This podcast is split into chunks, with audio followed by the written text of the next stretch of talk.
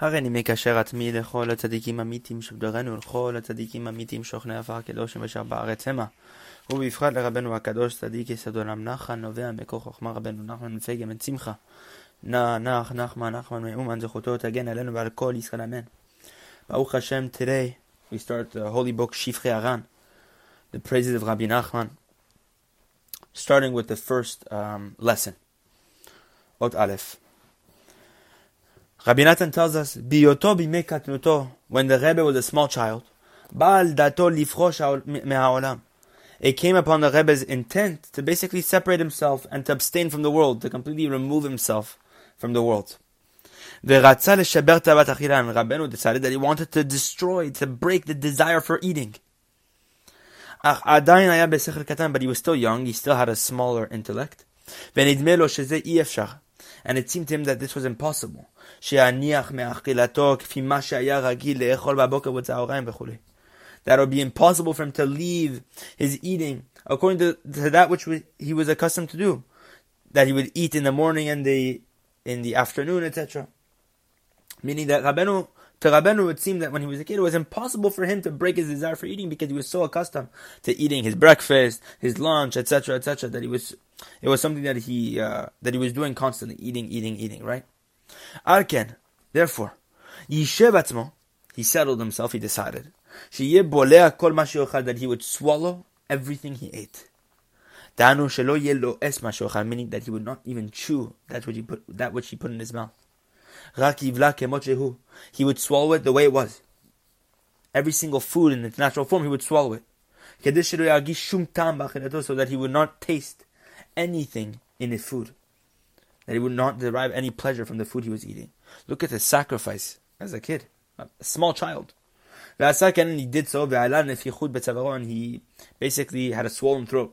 As they say in Yiddish. This idea of a swollen throat, a puffed up throat. And he said, Rabbeinu said about this, that he was only six years old at the time. And Rabbi Natan saying, we once heard of a great tzaddik who was considered unique. Unique for this practice specifically. That he would engage exactly like the way Rabbeinu did. That he would swallow his food without chewing it. Rabbi Natan is saying, we heard an awesome praise about a very great tzaddik, that this was his thing. That this is what he took pride in himself on. May his memory be a blessing. Rabbeinu did this when he was six years old. Meaning even the pride of another tzaddik that he would swallow his food whole. Rabbeinu already did this when he was a child, just to show you the sheer sac- the mere sacrifice in which Rabbeinu did it since a young age. Od bet, the second one. Gam biyoto yoshev lifnei rabo lilmod bimekatnuto haya rotze tamid lekayem shiviti Hashem lenegdi tamid. It's brought down in Tehillim that when Rabbeinu was still young, sitting before his teacher, his Rav, to study in the in his uh, young age, in his youth. When Rabbeinu was studying in his young age under his rabbi, what, was, what did he used to do? He was constantly wanting to fulfill the verse, as brought down in Tehillim, chapter sixteen, verse eight, that I place God before me always, David HaMelech writes. Rabbeinu, Rabbi Nachman wanted to fulfill this verse as a kid. And he would constantly exert effort to picture before his eyes the name of Yud Kavke, the way the name of Hashem is spelled. He would constantly picture this name, Baruch Hu made this, uh, made this uh, the name of Hashem, blessed be He. He would constantly try to picture the letters Yud, K, Vav, and K before his eyes. Because his mind was constantly being engaged in this, and uh, tarud bazeh, constantly um, attached to this idea, and constantly trying to be toiled in this idea. He did not know what he was studying, basically, because he was trying to pay attention to how to picture Yud Kei Vav Kei in front of his mind.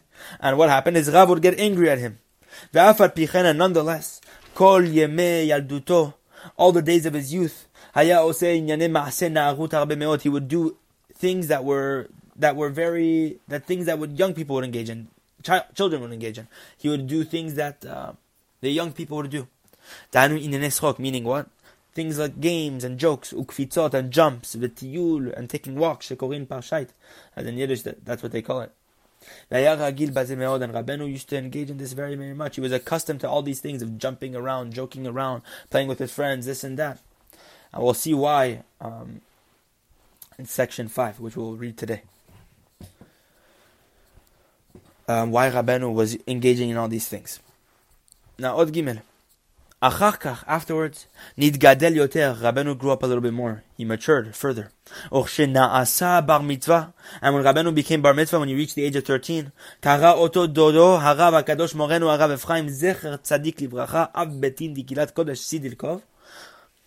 what happened? His uncle, the holy Rav, our teacher, our master, the Rav Ephraim, Zecher Tzadik Libracha, may the memory of the Tzadik be for a blessing.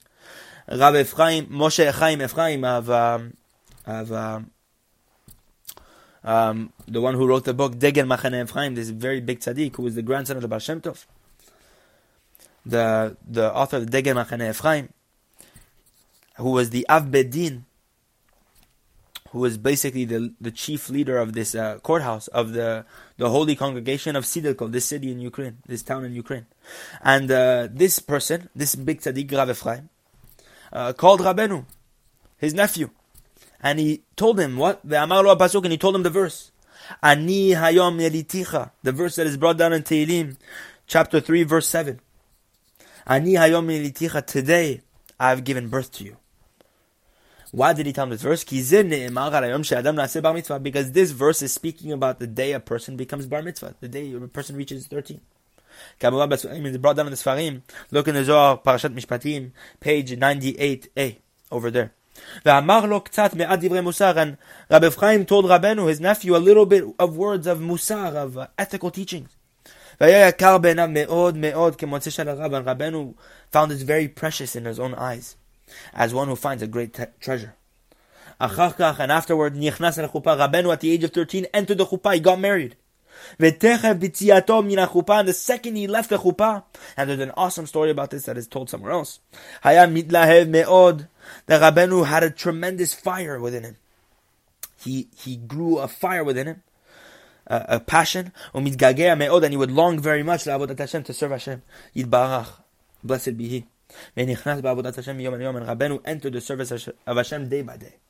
And it's, this story is amazing of how Rabbeinu's first student was actually on the day of his wedding. The Rabbeinu, it's told that this this beautiful story of how Rabbeinu on the day of his wedding, when he was thirteen, when he's getting married to the to his wife by the name of Sasha, the daughter of Rabbi Efraim of Osatin, um, that on the day of his wedding he was testing all the young people at the time to see where they were holding spiritually, and he used to go to them and tell them, like, trying to test them and almost like. Uh, trying to see where they were holding by telling them, look at this world, this world's beautiful, look at all the desires of this world, that there's so much to gain from all this, the food, whatever it is, whatever it might be. And all the people who he was talking to, the young men at the time of, who were at his wedding, agreed with him. They were saying, yes, it's true, this world is beautiful, there's many pleasures a person can gain, this, that. And Rabbeinu was testing them to see who was, who was really holding. And he came across a person by the name of Shimon Ber, who eventually became his first student, and told of Rabbi Shimon Ber, that he became the attendant of Rabbeinu even after his passing. That Rabbeinu promised Rav Shimon Ber, who is buried right next to the Arizal in Tzfat, and he was the attendant to Rabbeinu in Eretz Yisrael, which we'll read soon in Shivchei Haran. But um, he came to Rav Shimon Ber, or Shimon Ber at the time, who was three years older than Rabbeinu, sixteen. Who uh, he started speaking to Rabbe, uh, Rabbeinu, started speaking to him and telling him about this world. And Rav Shimon Ber said, responding to him, Um, Ani ishtam v'ani chafet bitmimut. Basically, he responded to him by saying, I'm a simple man, and all I desire is wholesomeness. Meaning, maybe you're right, but th- that's not my, my desire. And Rabbeinu said, you and I will be very good friends. And immediately after the wedding, them two went into Avodat Hashem. And um, from the time, uh, Rav Shimon Ber saw that Rabbeinu was a very special person, saw some hasagot and perceptions that Rabbeinu attained, immediately at that day of the wedding, he became a student. And this is the first student to Rabbeinu. That story is told somewhere else. But uh, we see this amazing, amazing inyan. That Rabbeinu at the age of thirteen entered the chuppah and started yearning for Avodat Hashem. And this is the way it started. Gam and Oddaled. We go to the next one. Gam bimei katnuto, also as a young child, hitchil li'atmid me'od me'od bilimudo. Rabbeinu began to be very diligent and devoted within his studies.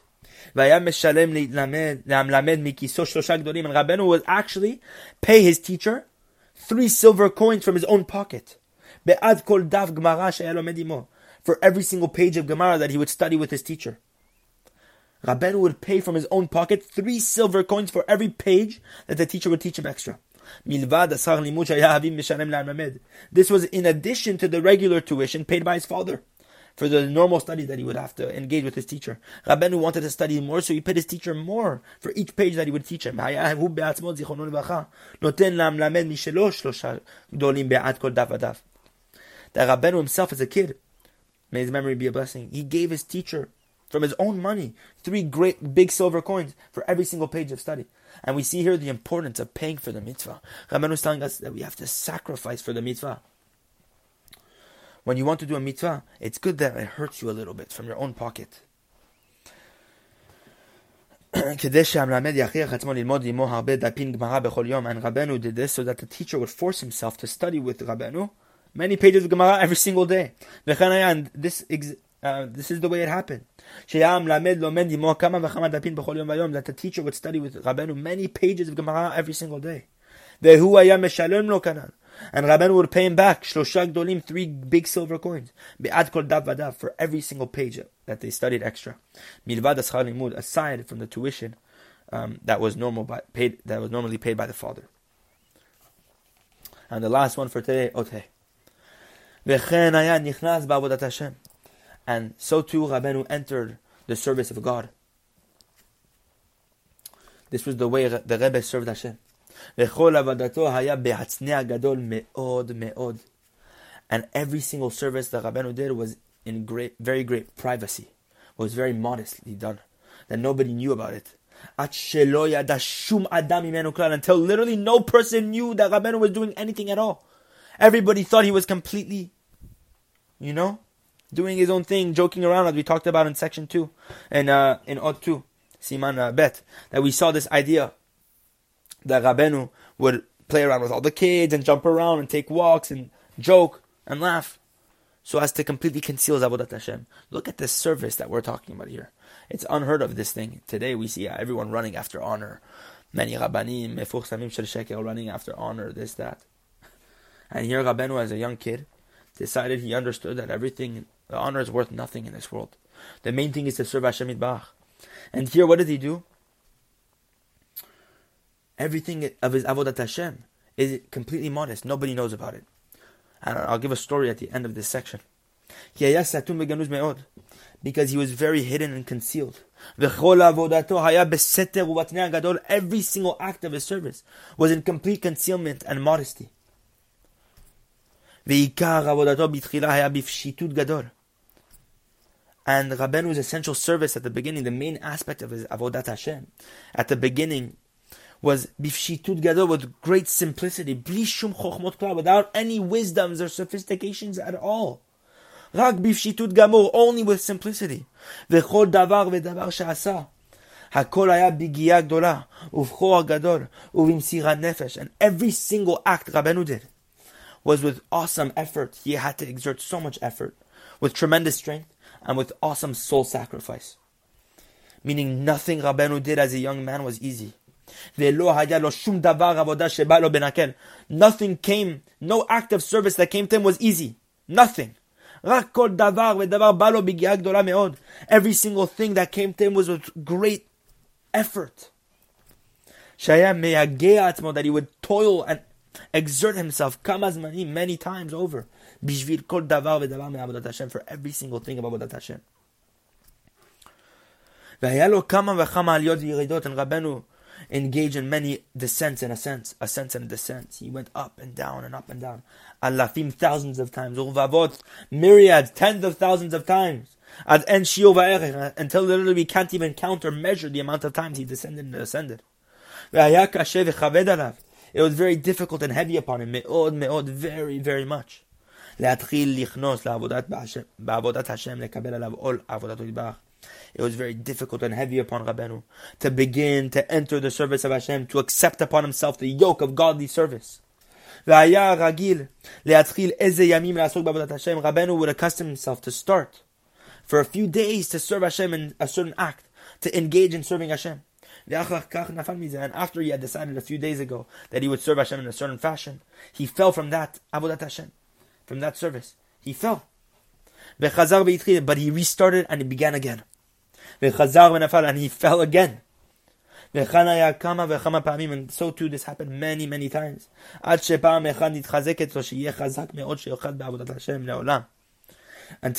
Rabbeinu decided that he reinforced himself. To, he decided to reinforce himself. That he should be very strong. That he should hold in Avodat Hashem forever. And that he should not pay attention to any single thing in the world that would obstruct him. Nothing makes... Rabbeinu used to tell himself, nothing in this world is going to stop me from serving Hashem, even if I fall a thousand times. And from then on, his heart was encouraged and reinforced in God. And nonetheless, also afterwards, he would have many ascents and descents, many, many times over. It's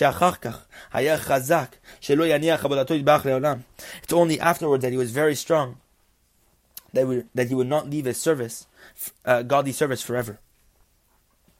Rabbeinu went through many ascents and descents, but he was strong and courageous. And Rabbeinu tells this to us in lesson forty-eight of Likutei Moharan, and the main thing is, my beloved brother, stay strong and courageous in your service. Meaning, even if Hashem tells you and rejects you, even if Hashem tells you He doesn't want you, you do not listen, you continue fighting, because the truth is, Hashem wants every single Jew close to Him, even the furthest one. This is the way Rabbeinu reinforced himself as a young child. And Rabbeinu says this about himself, that had he heard this from a person, he would have run, he would have run many, many times. He would have accomplished what he did in a year and one day. Rabbeinu said this in Chayei Moharan. He says that had a person told me, Chazak ve'emat v'ladcha, stay strong and courageous. If a person had a person encouraged me, I would have done what I could have done in one year and one day. So with regard to Rabbeinu, Rabbeinu went through many ascents and descents. But afterwards, he encouraged himself never to leave the service of Hashem, even though he would encounter descent sometimes. Nonetheless, he would encourage himself, reinforce himself in the service of Hashem, in the service of Hashem, blessed be He, with everything that he was able to do. He would grab onto whatever he could and to reinforce himself. And we see, I was getting back to the story of the Rabbeinu's modesty. When Rabbeinu was a kid, Rabbeinu used to grow up in the house of his father-in-law. After he had already been married to Sasha, and his father-in-law, Rabbi Efraim of Osatin, um, was having problems with Rabbeinu because Rabbeinu was very modest and he used to hide it all about Avodat Hashem. So he used to act like a kid, joke around and stuff like that. He used to pretend as if he could not even read Hebrew. So when he would study the Mishnah, he would make mistakes and everything. And Rabbi Efraim of Osatin had a big guest. He, used, he always used to have students at the Baal Shem Tov, great tzaddikim, geonim, come to his house on the way when they were traveling, because his house was the meeting place for all the great tzaddikim and the students at the Baal Shem Tov. And a great student at Baal Shem Tov came once. And um, Rabbi Efraim of Osatin, Rabbeinu's father-in-law, used to tell the students at the Baal Shem Tov, he told this one awesome student of the problems he was having with his son-in-law. That he said he wished he hadn't chosen a son-in-law for his daughter like this, because he was um, he didn't know how to read and he wasn't studying properly and this and that. And the father, the, the student of the Baal Shem Tov said, "There's no way that's true. He's the great grandson of the Baal Shem Tov. How can we talk about the seed of the Baal Shem Tov like this?" So he didn't. He chose not to believe it. So what did he say? "I'm going to go test him." So the student of the Baal Shem Tov came to Rabbeinu and started testing him about uh, Mishnah and Baba Kama. Um. I forgot the or kaftsu. Sorry, um, I forgot the language of the, the Mishnah over there. But basically, that the the kelev, the dog, and the gdi, the little goat, jumped merosh hagag, I believe, from the head of the roof, um, from the top of the, the roof or something. Um, and Rabbeinu, when the the student of Baal Shem Tov told Rabbeinu to repeat this, Rabbeinu mixed up the word and said, instead of saying merosh, he said marsh. And mixed it up. And the student of Baal Shem Tov was so embarrassed. He slapped Rabbeinu across the face. And started rebuking Rabbeinu. And Rabbeinu went under the table and started crying. And that's what happened. This student was there for a few days in the house of Rabbi Efraim, Rabbenu's father-in-law, Rabbenu. After that, he was silent. He took in the embarrassment and he went back to his Avodat Hashem, whatever it was, and hidden in, in modesty.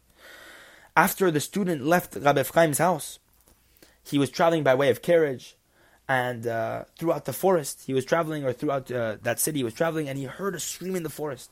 So he told the carriage driver, "Stop, stop! I hear a scream."